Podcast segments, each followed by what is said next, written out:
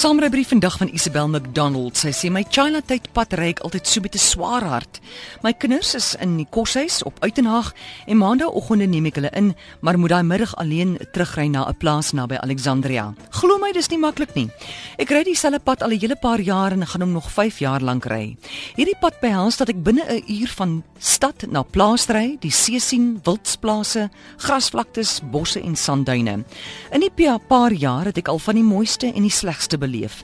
Vir my voel dit soms asof deur 'n kunsfliek ry. Die bou en ontwikkeling van die Kuga hawegebied verander my Chila tyd landskap daagliks. Soos ek ook ooggetuie van seker die interessantste siviele ontwikkelinge in ons land. Die pad neem ons deur Motherwell, 'n deel van Port Elizabeth waar bure nog oor die heining met mekaar gesels, kinders in die strate speel terwyl tannies en ooms in die son voor die huis sit. So langs die pad sien jy soms skuilings oornag opgaan en ek verkyk my soms aan die planne wat mense maak om 'n struktuur staan te maak. Dan spekuleer ons ook of van die nuwe groter strukture 'n taverne of 'n kerk gaan word. En ja, ek dink die kerke wen.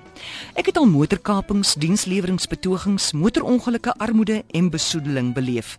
Maar daar is soveel meer. Daar's byvoorbeeld 'n dam langs die pad waar soms tot 20 kinders op 'n warm dag speel en swem en 'n persoon wat skynbaar op en af met sy rolstoel langs die besige pad ry. Dan kom ons gewoonlik by die Addo Motherwell kruising. Hier moet jy baie mooi kyk en vinnig besluit. Dan is daar die Kuga Hotel aan my linkerkant. Daar staan nooit meer as twee voertuie nie en ek dink altyd aan die rolprent Baghdad Cafe as ek links draai by die aansluiting.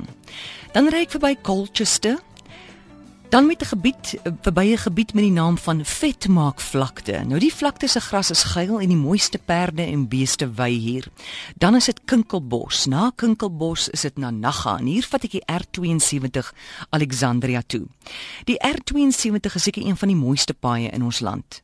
Ek stop by 'n padstal, laai 'n paar dames op. Almal is moeg gewerk teen daai tyd en ons luister elkeen na RSG terwyl ek hulle aflaai. Ek is dan uiteindelik by die huis na 'n lang pad.